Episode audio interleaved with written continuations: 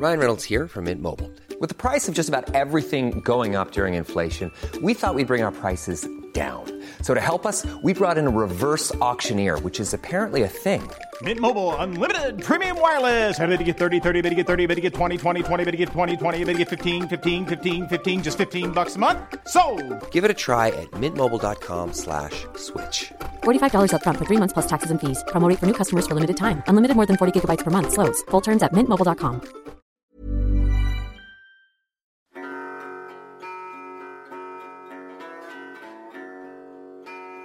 Comment peut-on faire société dans un pays profondément divisé? Comment réussir l'amalgame entre plusieurs populations qui ne se comprennent plus, qui n'échangent plus, qui n'habitent même plus aux mêmes endroits? Comment avancer en tant que nation si plus personne ne poursuit les mêmes objectifs, si les opinions se radicalisent de part et d'autre, et que la violence verbale ou physique a remplacé la volonté de se mettre à la place de l'autre, de comprendre son vécu et ses aspirations?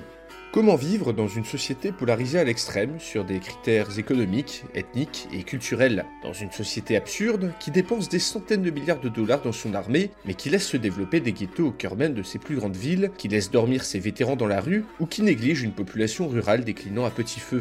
L'élection de Trump et sa défaite en 2020 a mis en lumière les profondes divisions de la société américaine, et ce, à tous les niveaux. Une société qui ne connaît pas la demi-mesure, divisée en deux camps dont les extrêmes se font plus virulents chaque année qui passe. Les extrêmes qui bien sûr sont très loin de représenter l'intégralité de la population, démocrates comme républicains, mais dont la voix se fait de plus en plus forte à mesure que se polarise la société. Nous allons explorer un scénario d'anticipation où une guerre civile de basse intensité se déclenche aux États-Unis suivant les élections présidentielles de 2024. Un scénario qui, j'espère, ne se déroulera pas, bien sûr, hein, euh, mais que j'ai essayé de rendre le plus crédible possible, basé sur une analyse purement personnelle. Un scénario qui ne reflète que mon propre avis, bien sûr, et que vous êtes libre de contester ou de changer dans les commentaires. La première puissance mondiale qui s'écroule tout simplement sous le poids de ses propres contradictions. Car oui, que vous aimiez ça ou pas, j'adore les films catastrophes, et c'est exactement ce genre de truc que j'adore faire sur ma chaîne. Et oui, je vais très bien, merci de vous inquiéter. D'ailleurs, souvenez-vous des dernières fois où je me suis essayé aux prédictions, tout s'était très bien passé, non?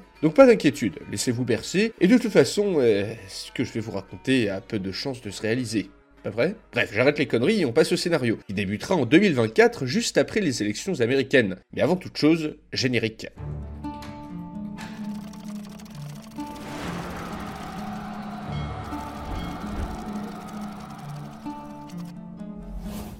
Bien, tout d'abord, je vais étoffer un petit peu l'état des lieux que j'ai commencé à brosser dans l'intro. Quels pourraient être les facteurs pouvant mener à une guerre civile aux États-Unis? En gros, pour qu'un pays sombre dans un conflit contre lui-même, il faut deux choses des armes et plusieurs catégories de population prêtes à en découdre les unes contre les autres. Qu'en est-il aux US bah, Les armes, un quart de la population en possède au moins une ou deux, et 5% des États-Unis en possèdent entre 5 et 150. Il est assez facile de se procurer un fusil d'assaut, et 44 des 50 États composant les USA autorisent la pratique du open carry, avec ou sans permis, d'où le fait qu'il est possible d'apercevoir des gens dans la rue venir manifester avec des gros guns à la ceinture, chose impensable dans le reste du monde, sauf peut-être en Somalie ou en Afghanistan, encore pas sûr qu'on puisse manifester là-bas. On peut donc dire que cette première condition est remplie, et qu'en est-il du second ingrédient de notre horrible recette pour la guerre civile, soit d'avoir dans le pays au moins deux groupes de personnes prêtes à en découdre Eh bien, oui et non. Les sondages nous peignent une population attachée à la démocratie, mais très insatisfaite de l'état actuel et de la direction que prend leur pays, avec un clivage de plus en plus apparent. Clivage économique, générationnel, ethnique ou social,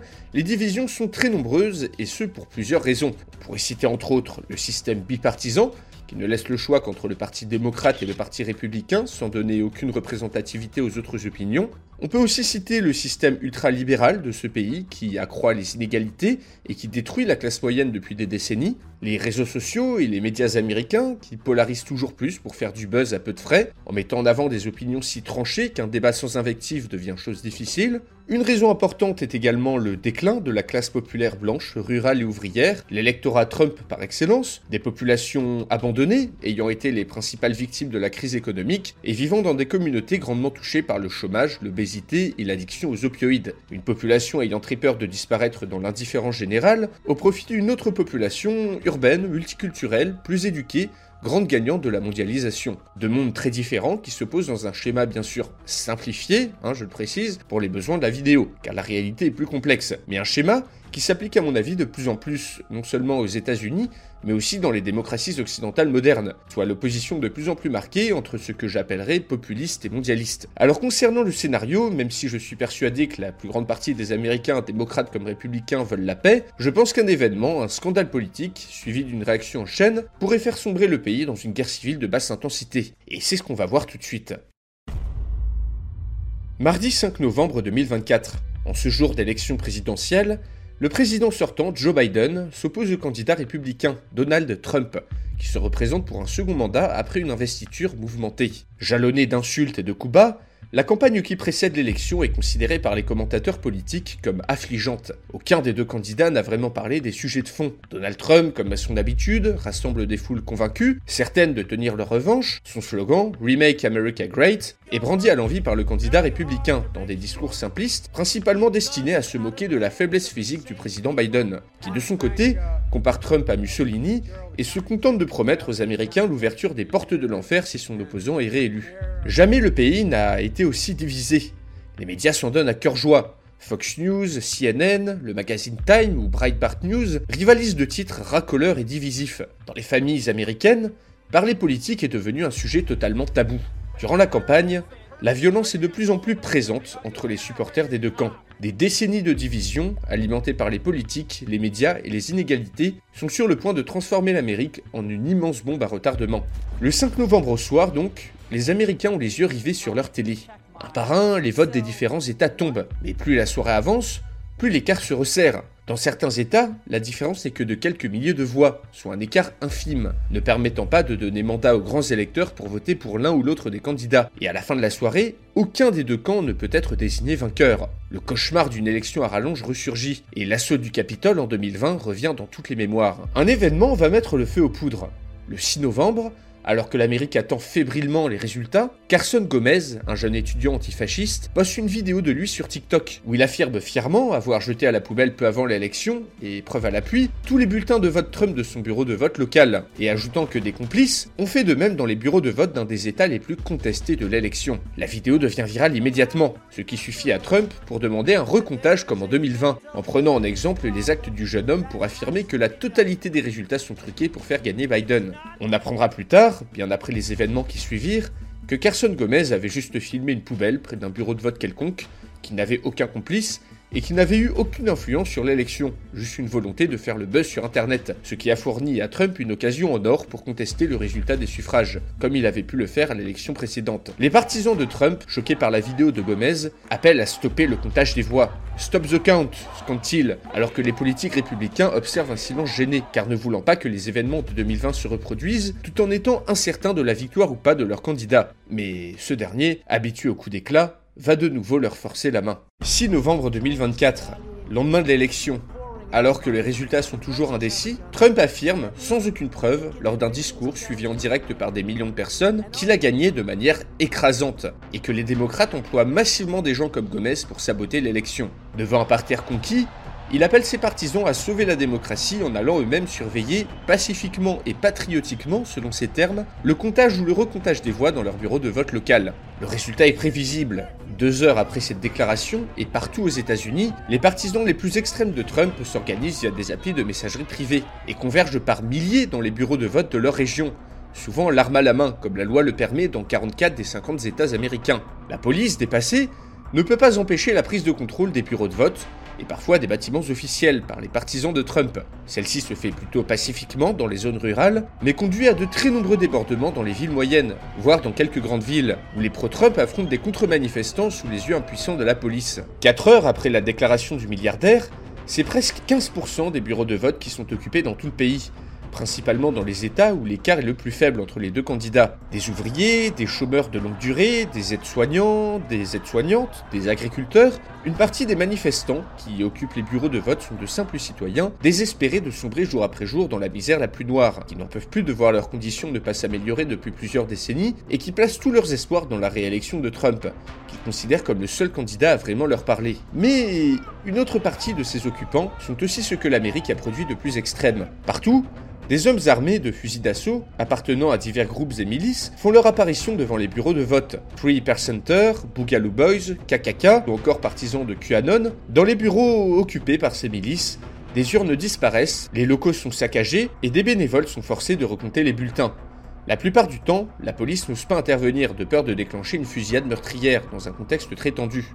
Le 6 novembre au soir, la situation est critique et le président Biden dénonce immédiatement la plus grave atteinte à la démocratie de l'histoire des USA. Une situation d'autant plus grave qu'on n'est pas encore certain du résultat de l'élection et que l'occupation des bureaux de vote rend impossible le recomptage, voire même le comptage des voix. 7 novembre 2024.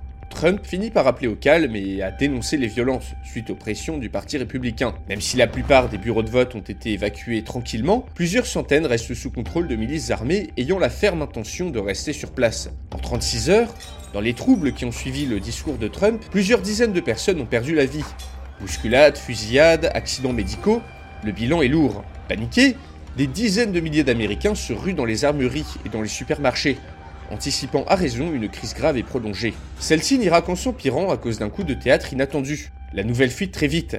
Le président Joe Biden a subi un arrêt cardiaque le matin du 7 novembre et n'est plus en état d'assurer ses fonctions pour un bout de temps. C'est la vice-présidente Kamala Harris qui doit donc gérer la crise. Parmi les démocrates même, des voix commencent à s'élever pour remplacer le candidat Biden par Harris, ce qui provoque une levée de boucliers à l'intérieur même du parti. Trump, de son côté, dénonce un coup d'État, arguant à raison que les démocrates n'ont pas voté pour Harris mais pour Biden, mais arguant moins à raison que, de toute manière, les résultats sont truqués. Face à la pire crise politique de ces dernières décennies, Kamala Harris opte pour une méthode plus directe. Elle ordonne immédiatement l'évacuation des bureaux de vote encore occupés, soit traduit en d'autres termes, l'assaut de la police contre des milices armées d'extrême droite. Dans le même temps, ce sont cette fois-ci des milices d'extrême gauche qui débarquent devant certains bureaux occupés. Suprémacistes noirs armés, la fameuse Not Fucking Around Coalition, Antifa, ou milices constituées suite à Black Lives Matter, leurs effectifs sont moins nombreux, mais suffisants et tout aussi armés pour créer le trouble. Car de l'autre côté du spectre politique, on se réveille devant la menace, ajoutant au chaos ambiant. Les universités sont investies, puis bloquées par des groupes étudiants d'extrême gauche, tandis que dans les quartiers populaires, des émeutes et des pillages spontanés éclatent. Des zones autonomes, comme celle créée à Seattle en 2020, sont mises en place dans plusieurs grandes villes, afin de procurer, selon leurs occupants, un safe space contre le fascisme, le tout bien gardé par des militants le plus souvent armés. Ainsi, à peine 48 heures après le jour de l'élection, un carnage abominable commence dans tout le pays. Suite à l'ordre de la présidente par intérim Harris, l'assaut est donné par la police et le SWAT. Des fusillades éclatent partout, entre police et milice, mais aussi parfois entre milices et milices. Par endroits, les négociations permettent de régler la situation dans le calme. Dans d'autres, les militants terrifiés se rendent d'eux-mêmes aux autorités. Mais dans de nombreux endroits, on se barricade et on riposte au tir de la police avec d'abondantes salves d'AR-15. Le 8 novembre, plus de 300 morts jonchent les rues, et de nombreux bureaux de vote sont encore occupés, en état de siège. Le carnage est intolérable.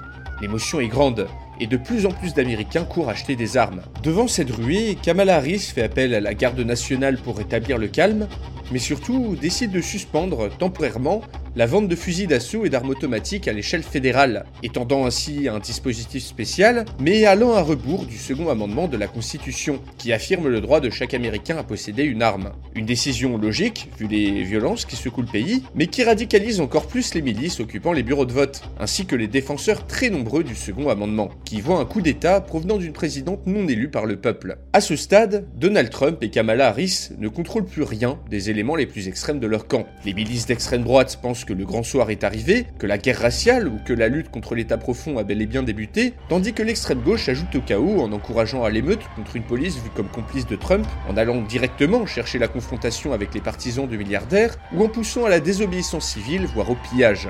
Les fous de tous bords écument les rues, persuadés que la lutte finale est en train de se dérouler. La horde est lâchée, et ce que le système américain a produit de pire depuis des décennies pète à la gueule des politiques qui en sont responsables, qui ne contrôlent plus rien. Le 10 novembre, la situation s'est empirée. Ne disposant pas des résultats finaux, camp revendique la victoire. Dans les campagnes, de nombreux militants pro-armes ont, de fait, pris le contrôle de leurs villes et villages pour protester contre la censure du second amendement prononcé par Kamala Harris. Dans les grandes villes, Chicago, Seattle, Portland, plusieurs quartiers sont transformés en zones autonomes autogérées, tandis que dans les quartiers populaires, les émeutes et les pillages font rage. D'autres événements ajoutent au chaos et sont abondamment partagés sur les réseaux sociaux. Au Wisconsin, des miliciens séquestrent le gouverneur démocrate. À Los Angeles, un jeune homme soupçonné d'être pro-Trump est lynché par une foule hystérique. Un jeune noir est abattu par la police dans des circonstances troubles à New York, tandis que dans la nouvellement formée zone autonome de Boston, une justice expéditive est perpétrée sur un homme accusé de vol. Toutes ces vidéos et informations, virales ou pas, vraies ou pas, ne font qu'entraîner plus de gens dans la spirale de la haine et de la violence. Malgré des efforts de censure historiques déployés par les GAFA, qui plus que jamais font la pluie et le beau temps. La garde nationale déployée partout aux États-Unis ne peut rien faire pour stopper les violences. Les politiques, républicains comme démocrates, appellent au calme tout en revendiquant la victoire et en tapant sur l'adversaire. Mais plus rien n'y fait. Les pro-Trump dénoncent le deux poids deux mesures des autorités, qui massacrent les occupants des bureaux de vote, tout en laissant les émeutes continuer et les zones autogérées s'installer en toute impunité dans les grandes villes. Tandis que les pro-Biden dénoncent la tentative de coup d'État du camp Trump dont les miliciens armés ont déboulé dans les bureaux de vote. Partout dans le pays, des armureries, des pharmacies et des supermarchés sont pris d'assaut et pillés par des citoyens inquiets de la suite des événements. Dans les quartiers touchés par les pillages, des milices d'habitants se forment et ouvrent le feu sur les assaillants. D'heure en heure, le bilan humain s'alourdit. Malgré tout, Kamala Harris pense encore pouvoir gérer la situation sans recourir à l'état d'urgence ou à la loi martiale, déjà imposée dans de nombreux endroits par les gouverneurs des États. La suite la fera changer d'avis. 12 novembre 2024, une foule de militants pro-armes, lourdement équipés, organise une manifestation vers le Capitole, afin de protester contre l'interdiction de la vente d'armes, qu'ils jugent inconstitutionnelle. Seulement, contrairement à 2020, ce n'est pas la police mais la garde nationale qui défend la zone, et les manifestants font face à un mur de fusils d'assaut et de mitrailleuses gros calibre. Tout se passe dans le calme, jusqu'à 14h07. À cette minute précise, plusieurs coups de feu éclatent, dont personne ne pourra déterminer l'origine avec exactitude. Échaudés par le massacre des miliciens qui occupaient les bureaux de vote, les militants pro-armes pensent directement qu'on a donné l'ordre de les massacrer. La situation se tend avec la garde qui n'est pas formée au maintien de l'ordre. Des insultes sont lancées, des armes brandies, puis l'inévitable arrive. La garde nationale perd son sang-froid et une fusillade éclate. Une fusillade qui fera un mort parmi les soldats et 25 parmi les manifestants. Les militaires réservistes, très tendus, auront ouvert le feu bien trop vite et beaucoup trop fort, faisant fuir rapidement des manifestants certes armés, mais ayant pour beaucoup fui dès les premiers coups de feu. Le lendemain, une autre nouvelle fuite, malgré les précautions prises. Joe Biden est mort des suites de son arrêt cardiaque, faisant de Kamala Harris la présidente. In the market for investment-worthy bags, watches, and fine jewelry, Rebag is the answer. Rebag is a luxury resale platform where each piece is carefully inspected by experts to ensure quality and authenticity. Use Rebag to buy and sell finds from the world's top brands, including Louis Vuitton, Chanel, and Cartier. Head to Rebag.com and get up to 15% off your first purchase as a member with code REBAGNEW. Shop today at Rebag.com. That's R-E-B-A-G.com. And use promo code REBAGNEW for up to 15% off your first purchase as a member. I'm Sandra, and I'm just the professional your small business was looking for. But you didn't hire me because you didn't use LinkedIn jobs. LinkedIn has professionals you can't find anywhere else, including those who aren't actively looking for a new job but might be open to the perfect role, like me. In a given month, over 70% of LinkedIn users don't visit other leading job sites. So if you're not looking on LinkedIn, you'll miss out on great candidates like Sandra. Start hiring professionals like a professional. Post your free job on linkedin.com/people today. Par intérim des USA et la candidate autodésignée du Parti démocrate. Une situation jamais vue qui complique d'autant plus la transition politique. En ajoutant cela au massacre du Capitole, on a le point de départ d'une crise encore plus profonde. Désormais, la moitié de la population est persuadée que l'autre veut sa peau, même si les auteurs de violence ne représentent qu'à peine 5% des États-Unis. C'est le lendemain que commencent à apparaître les prémices d'une guerre civile totale soit une lutte de basse intensité contre l'État fédéral. Plusieurs attentats sont perpétrés contre la police, désormais cible à la fois des groupuscules d'extrême droite et d'extrême gauche. Des fusillades font des dizaines de morts dans les grandes villes, d'autant plus que les criminels profitent du chaos pour régler leurs comptes entre eux. Dans les campagnes, les habitants de certaines zones vont même jusqu'à prendre le contrôle total de tous les bâtiments officiels, échappant de fait totalement à l'autorité de l'État. Les infrastructures sont sabotées, et des barrages établis sur les routes par des militants pro-second amendement. Dans le centre des grandes villes, les émeutes, pillages et règlements de compte font régner la terreur, tandis que dans les zones autonomes, tenues par les militants d'extrême gauche, on refuse aussi toute présence de l'État, et on met parfois en place des systèmes parallèles basés sur la terreur. Des pénuries apparaissent partout, tandis que le cours de la bourse s'écroule à Wall Street. On voit même des vagues de réfugiés tenter de se rendre au Mexique ou au Canada. Une guérilla larvée se met en place aux États-Unis à la plus grande horreur de ses alliés, qui assistent en direct à l'autodestruction de la plus grande puissance mondiale sous le poids de ses contradictions. Après presque une semaine de chaos, l'état d'urgence et la loi martiale sont décrétés dans tout le pays. Et l'armée reçoit des pouvoirs exceptionnels de maintien de l'ordre, car la garde nationale est débordée. Et comme la police, elle souffre de nombreuses désertions. Des troupes et des agents du renseignement sont déployés sur tous les sites sensibles, en particulier dans les centrales nucléaires qui pourraient potentiellement être visées par des attaques. Et une décision en particulier va durablement marquer les esprits. Dans l'espoir d'arrêter la vague de photos, vidéos et autres fake news qui encombrent les réseaux sociaux, Facebook, Twitter ou YouTube bannissent à vue des millions d'utilisateurs. Sur Internet, une hystérie inédite se répand. Ne pouvant pas vérifier manuellement chaque poste, les modérateurs préfèrent supprimer en bloc la plupart des publications liées de près ou de moins à la politique et aux événements en cours. Cela ne décourage pas les extrémistes, qui ont depuis longtemps appris à se passer des GAFA, mais cela provoque une censure monumentale qui alimente le complotisme et fait enrager des millions de personnes persuadées de vivre maintenant dans un système à la chinoise. Les Chinois d'ailleurs qui aiguisent leurs griffes et lorgnent en direction de Taïwan, alors que le géant américain est à genoux. À l'international, la situation des États-Unis inquiète à tous les niveaux, et l'influence américaine s'étiole à grande vitesse.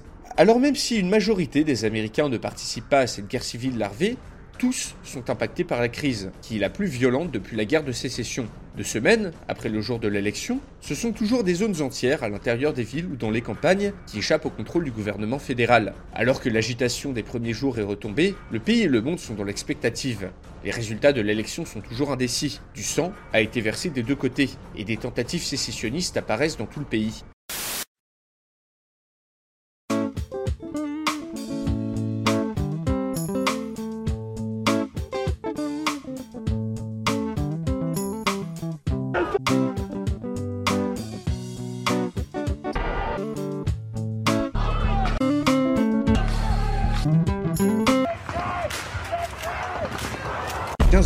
2024.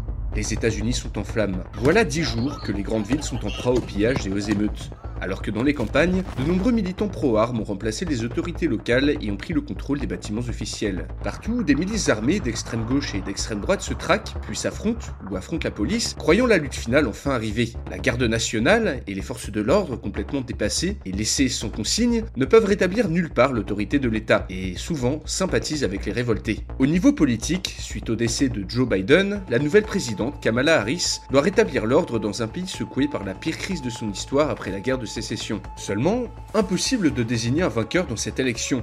Tout simplement car l'invasion des bureaux de vote par des militants pro-Trump a totalement faussé les résultats. Néanmoins, les responsables politiques des partis républicains et démocrates, devant l'ampleur des violences et les morts qui s'accumulent, se voient obligés d'arriver à un accord dans une tentative désespérée de calmer la situation. Des négociations s'enclenchent entre les deux partis, mais le processus est lent trop lent. Les points de désaccord sont extrêmement nombreux, et pendant ce temps, le chaos s'étend. Alors que les pourparlers piétinent, Kamala Harris va prendre une autre décision lourde de conséquences, déployer l'armée régulière dans le pays. Il semblerait que la garde nationale ne soit ni assez efficace, surtout ni assez loyale pour rétablir l'ordre, étant donné que les soldats qui la composent proviennent généralement de l'État où elle est déployée. Ainsi, dans de nombreux États républicains et parfois démocrates, la garde nationale refuse d'intervenir contre leurs propres concitoyens. D'ailleurs, les accusations de double standard s'accumulent. Lorsque les soldats sortent des casernes, il devient vite clair que l'armée régulière est déployée en priorité dans les zones tenues par des militants pro-armes, soit souvent dans des zones républicaines, alors que dans les zones démocrates, pillage et les installations de zones autogérées qui terrorisent la population continuent à un rythme alarmant. S'ajoutant aux mesures prises pour limiter la vente d'armes, la décision de faire intervenir l'armée régulière dans de nombreux bastions républicains est encore une fois interprétée comme une mesure ciblée contre l'électorat de Trump. Seulement, chez de nombreux gouverneurs, on ne digère pas cette décision, malgré les consignes du parti. La tyrannie n'est pas loin, dit-on. On veut nous faire taire. Dans de nombreux États conservateurs, en plein milieu des États-Unis, l'envoi de l'armée par Harris est interprété comme une tentative de faire taire les voix dissidentes et de truquer encore plus les résultats de l'élection. Conséquence, les soldats sont très mal accueillis dans les endroits où ils passent. Parfois même, l'armée doit subir des attaques et des embuscades de la part des militants pro-armes ou des miliciens les plus énervés. Mais une étape supplémentaire dans la terreur sera franchie lorsque le gouverneur de l'Idaho prendra une décision qui va tout changer. 16 novembre 2024, dans un discours télévisé véhément, attaquant personnellement les décisions de la présidente Kamala Harris, le gouverneur de l'Idaho annonce publiquement qu'il a ordonné à la garde nationale, qui dépend avant tout des ordres du gouverneur, d'empêcher l'armée d'entrer dans l'État qu'il administre. Immédiatement, les hommes de la garde érigent des barrages sur les routes et bloquent les troupes de l'armée régulière, souvent avec l'aide des locaux. Suite à l'annonce, dans la même journée, les gouverneurs des États les plus acquis à la cause républicaine annoncent faire de même. La garde nationale de leurs États, ainsi que la police, reçoivent l'ordre de s'opposer à toute intervention de l'armée régulière. Cette décision est appliquée inégalement et dans une confusion totale. Les unités entières de l'armée régulière, de la garde nationale des États et de la garde nationale fédérale reçoivent des ordres contradictoires et peu clairs. Beaucoup d'officiers décident de n'obéir à aucun ordre et ordonnent à leurs troupes de ne pas bouger, mais beaucoup d'autres tentent d'appliquer les consignes provoquant encore une fois une immense confusion dans la chaîne de commandement militaire. Néanmoins, le résultat est là. Et un peu partout, des unités de la garde nationale érigent des barrages et des fortifications à la frontière de leurs États. Arkansas, Indiana, Iowa, Mississippi, Montana ou Missouri, le spectre de la guerre de sécession ressurgit, dans une configuration différente. Les machines à voter et les fameux ballots, pas encore faussés ou détruits, sont saisis par la garde nationale, tandis que déjà, plusieurs accrochages ont lieu avec l'armée régulière, qui doit en plus subir les effets d'une guérilla larvée dans de nombreux endroits du pays. Dans l'armée d'ailleurs, on se polarise également, et nombreuses sont les personnes à déserter ou à refuser d'obéir aux ordres. En signe de protestation envers les décisions gouvernementales, ce sont également de nombreux services de police, cette fois-ci dans tous les États-Unis, y compris dans les bastions démocrates, qui décident de ne plus appliquer les consignes en guise de protestation. Cet événement, du jamais vu, provoque rapidement une explosion du crime et des émeutes dans les grandes villes, aux grandes dames des militants du mouvement Defend the Police, qui deviennent les premières victimes de cette montée de la violence. La situation est critique partout aux États-Unis, à tel point que ce sont désormais des dizaines de milliers de personnes qui sont fuies au Mexique ou au Canada. Les deux pays ont d'ailleurs commencé à déployer leur armée le long de la frontière devant l'urgence de la situation. Et certains pays d'Europe vont même jusqu'à envoyer de l'aide humanitaire dans les camps improvisés de réfugiés américains qui commencent à garnir la frontière mexicaine. 17 novembre 2024. Alors que la situation politique est toujours bloquée, les pénuries s'empirent. Et après 12 jours de troubles, ce sont des émeutes de la faim qui s'ajoutent au chaos ambiant. Les destructions se chiffrent désormais en milliards de dollars. Au Midwest principalement, de nombreux combats ont lieu entre l'armée, la garde nationale et des milices de tous bords. En seulement un jour, certaines villes commencent à arborer des destructions qu'on peut généralement trouver dans un pays en guerre. En fait, l'armée régulière, avec son nombre d'hommes et ses équipements, pourrait en théorie rapidement avoir raison de la garde nationale, mais est handicapée par les désertions et un moral extrêmement bas. Personne ne connaît le nombre de morts. Mais une chose est sûre, les milices armées ou les militants fanatiques qui ont joué un grand rôle dans le début de la crise ne sont même plus pris en compte dans le rapport de force général. Le conflit est ici passé à une toute autre échelle avec de forces armées organisées qui s'opposent à l'intérieur même du pays. La plupart des civils, impliqués ou pas dans les émeutes et les pillages, ont désormais compris que le conflit avait pris une toute autre ampleur. D'ailleurs, les émeutes se sont calmées, et de nombreux militants pro-second amendement sont eux aussi rentrés chez eux, morts de trouille, ne s'attendant pas à ce que cette élection dégénère autant. La crise est désormais politique, avec un parti démocrate fermé au compromis et de nombreux gouverneurs républicains qui ne suivent plus la ligne d'apaisement de leur parti, et qui ont décidé de facto de faire sécession. Dans de nombreux endroits, garde nationale et armée régulière se font face. Dans d'autres, ils se tirent dessus. Oklahoma City devient une ville martyre, symbole de la crise que traverse le pays. Appliquant ses ordres d'une manière un peu trop zélée, un général de l'armée régulière donne l'ordre de reprendre la ville à tout prix. Sauf qu'en face, la garde nationale a décidé de se défendre. En deux jours seulement, des affrontements extrêmement violents dévastent toute la partie est de la ville. Devant l'urgence, la plupart des troupes que les États-Unis ont déployées à l'étranger reçoivent un ordre de rapatriement. Allemagne, Japon, Corée, Philippines, Australie, Arabie Saoudite, 200 000 hommes sont prêts à embarquer pour les États-Unis en abandonnant leurs alliés. Mais enfin, une lueur d'espoir va finir par apparaître. 18 novembre 2024 compromis a été trouvé. Il aura fallu des milliers de morts et d'innombrables destructions pour que démocrates et républicains s'accordent enfin sur la marche à suivre. Dans une allocution télévisée, Kamala Harris apparaît sur le parvis de la Maison Blanche, aux côtés de Donald Trump, dans un Washington relativement épargné par les troubles depuis le massacre du Capitole. La présidente annonce nommer Trump vice-président, en attendant l'organisation de nouvelles élections une fois la crise passée. En fait, il n'y avait pas vraiment d'autre choix face à l'état lamentable du pays. La population demande la paix, et seule cette alliance improbable a une chance de ramener le calme et d'atténuer les divisions. La nouvelle est accueillie avec soulagement par la majeure partie de la population. En effet, la majorité silencieuse n'en peut plus des violences qui secouent le pays. Dans certains endroits, comme à Oklahoma City, les affrontements entre l'armée et la garde nationale ont vidé des quartiers entiers de leurs habitants. Comprenant la nécessité de faire des compromis, l'administration Harris-Trump propose d'engager des médiations avec les gouverneurs des États républicains sécessionnistes. Fort heureusement, des cessez-le-feu seront très vite négociés, et le calme revient à peu près partout. Même si, dans les villes et les campagnes, zones entières échappent encore à l'autorité de l'État, que des fusillades sporadiques éclatent encore, le gros des affrontements cesse peu à peu. et les belligérants des deux camps déposent les armes, réalisant que leur obstination a dévasté le pays. Le soir du 18, des manifestations d'unité ont lieu dans tous les États-Unis. Des millions de citoyens, démocrates comme républicains, sortent dans les rues, coude à coude, afin de demander la paix, le retour au calme. Les combats prennent fin. Il est maintenant l'heure de faire les comptes. 30 novembre 2024.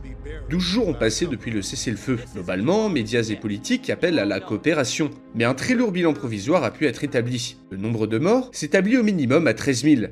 Le nombre de blessés dépasse la centaine de milliers. Durant la crise, 10 millions d'Américains ont fui dans les pays voisins, tandis que le chiffrage des dégâts atteint des dizaines de milliards de dollars, avec certains endroits comme Oklahoma City à reconstruire en grande partie, ou la ville de Portland, dévastée aux deux tiers par de très violentes émeutes. Par chance, les engins nucléaires sont restés sûrs, n'ont pas été utilisés par les belligérants. Nombreux sont les événements qui resteront très flous, perdus dans le chaos de cette guerre civile de basse intensité. Nombreux seront les crimes qui resteront non élucidés. Si le bilan est désastreux, l'image renvoyée au monde l'est encore plus. L'influence que pouvaient avoir les États-Unis s'est écroulée. Le retrait des troupes américaines des pays alliés a provoqué une panique sans précédent et de très nombreux bouleversements géopolitiques. Après ce conflit, le monde ne sera plus jamais le même. Dans les semaines qui suivent le cessez-le-feu, l'économie mondiale subit une crise financière qui dépasse largement en ampleur celle de 2008. Les États-Unis sont les plus touchés, bien sûr, et les Américains, si habitués à disposer d'un large choix de nourriture, se retrouvent en pénurie totale de nombreux produits de première nécessité, aggravant encore plus une situation déjà critique. De nombreuses habitations ont été détruites et le tissu économique de certains endroits avec. Des dizaines de millions d'Américains plongent dans la misère, alors que des distributions alimentaires d'urgence doivent être organisées. De nombreuses aides humanitaires arrivent du monde entier, un comble pour ce pays, autrefois le plus puissant du monde, qui dépend désormais en partie de l'aide internationale pour de nombreuses choses. En Europe, la crise touche sévèrement des économies déjà fragiles, et c'est bien le monde entier qui entre en récession, avec l'écroulement des importations et des exportations américaines, ainsi que l'écroulement du dollar sur les marchés financiers. L'euro et le yuan deviennent des valeurs refuges. Mais la Chine n'est pas épargnée par la crise, étant le premier partenaire commercial des États-Unis. À Shanghai, à Beijing, des pénuries apparaissent également, et l'économie se contracte. La chute de la première puissance économique mondiale va avoir des conséquences terribles sur l'intégralité des pays du monde. Conséquence, plus personne ne veut compter sur les Américains pour quoi que ce soit, et partout on cherche des alternatives politiques, économiques ou militaires. Longtemps repoussés par l'Allemagne, les projets de fédéralisation européens se concrétisent. L'allié américain n'est plus fiable, dit-on à Bruxelles. L'Europe se doit d'être indépendante. D'ailleurs, le retrait des troupes américaines a donné des ailes aux Russes, qui, après avoir annexé l'Est de l'Ukraine quelques années plus tôt, massent à nouveau leurs troupes à la frontière de ce qu'il reste du pays. La Chine également montre les muscles, et on commence à penser qu'une invasion de Taïwan pourrait se déclencher très prochainement. Partout dans le monde d'ailleurs, les ennemis de l'Amérique montrent leur nez. De nombreuses ambassades et consulats sont attaqués au Moyen-Orient, alors que l'Iran engage des manœuvres d'intimidation dans le golfe Persique. Côté américain, on tente de sauver ce qui peut l'être, mais pas question de renvoyer des troupes à l'étranger, car celles-ci sont nécessaires pour maintenir l'ordre au sein même des États-Unis. D'ailleurs, même si les combats ont cessé et que de belles démonstrations d'unité ont été faites, les premières divergences apparaissent vite durant les négociations. En effet, certains gouverneurs souhaitent des garanties d'autonomie encore plus grandes auprès de l'État fédéral, sans quoi ils ne demanderont pas à la garde nationale de déposer les armes. Beaucoup d'États conservateurs souhaitent maintenant disposer de leur propre gouvernement, tout en restant partie intégrante de l'Union. Les pourparlers ne sont pas aidés par la minorité qui souhaite continuer le combat. Au fil des jours, c'est une litanie d'assassinats, de fusillades et d'émeutes de la faim qui rythme JT. Du côté des milices d'extrême droite comme d'extrême gauche, le conflit a radicalisé plus d'une personne. Dorénavant, un séparatisme sauvage naît chez une grande partie des Américains, démocrates et républicains, qui ne souhaitent plus vivre aux côtés de leurs adversaires politiques, mais également un séparatisme ethnique, voire même religieux.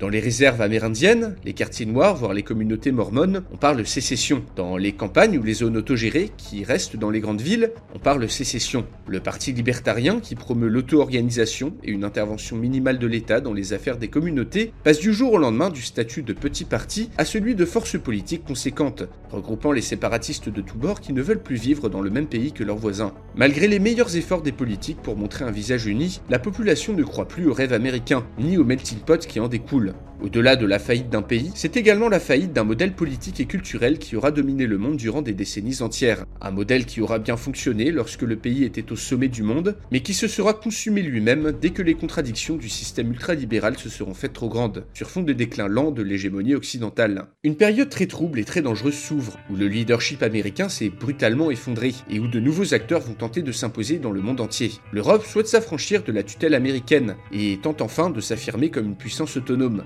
Chine et la Russie aiguisent leurs dents, et une bonne partie des pays pauvres commencent à sombrer encore plus dans la misère. Un nouvel ordre mondial commence à peine à prendre forme, et celui-ci s'imposera dans la douleur.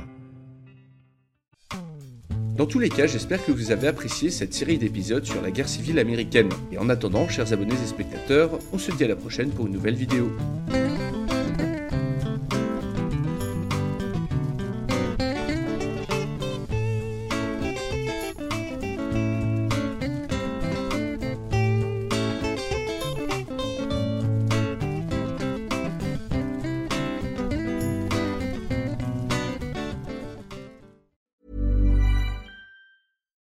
Deserves the best, and there's no better place to shop for Mother's Day than Whole Foods Market. They're your destination for unbeatable savings, from premium gifts to show-stopping flowers and irresistible desserts. Start by saving 33% with Prime on all body care and candles. Then get a 15-stem bunch of tulips for just $9.99 each with Prime. Round out Mom's menu with festive rosé, irresistible berry chantilly cake, and more special treats. Come celebrate Mother's Day at Whole Foods Market.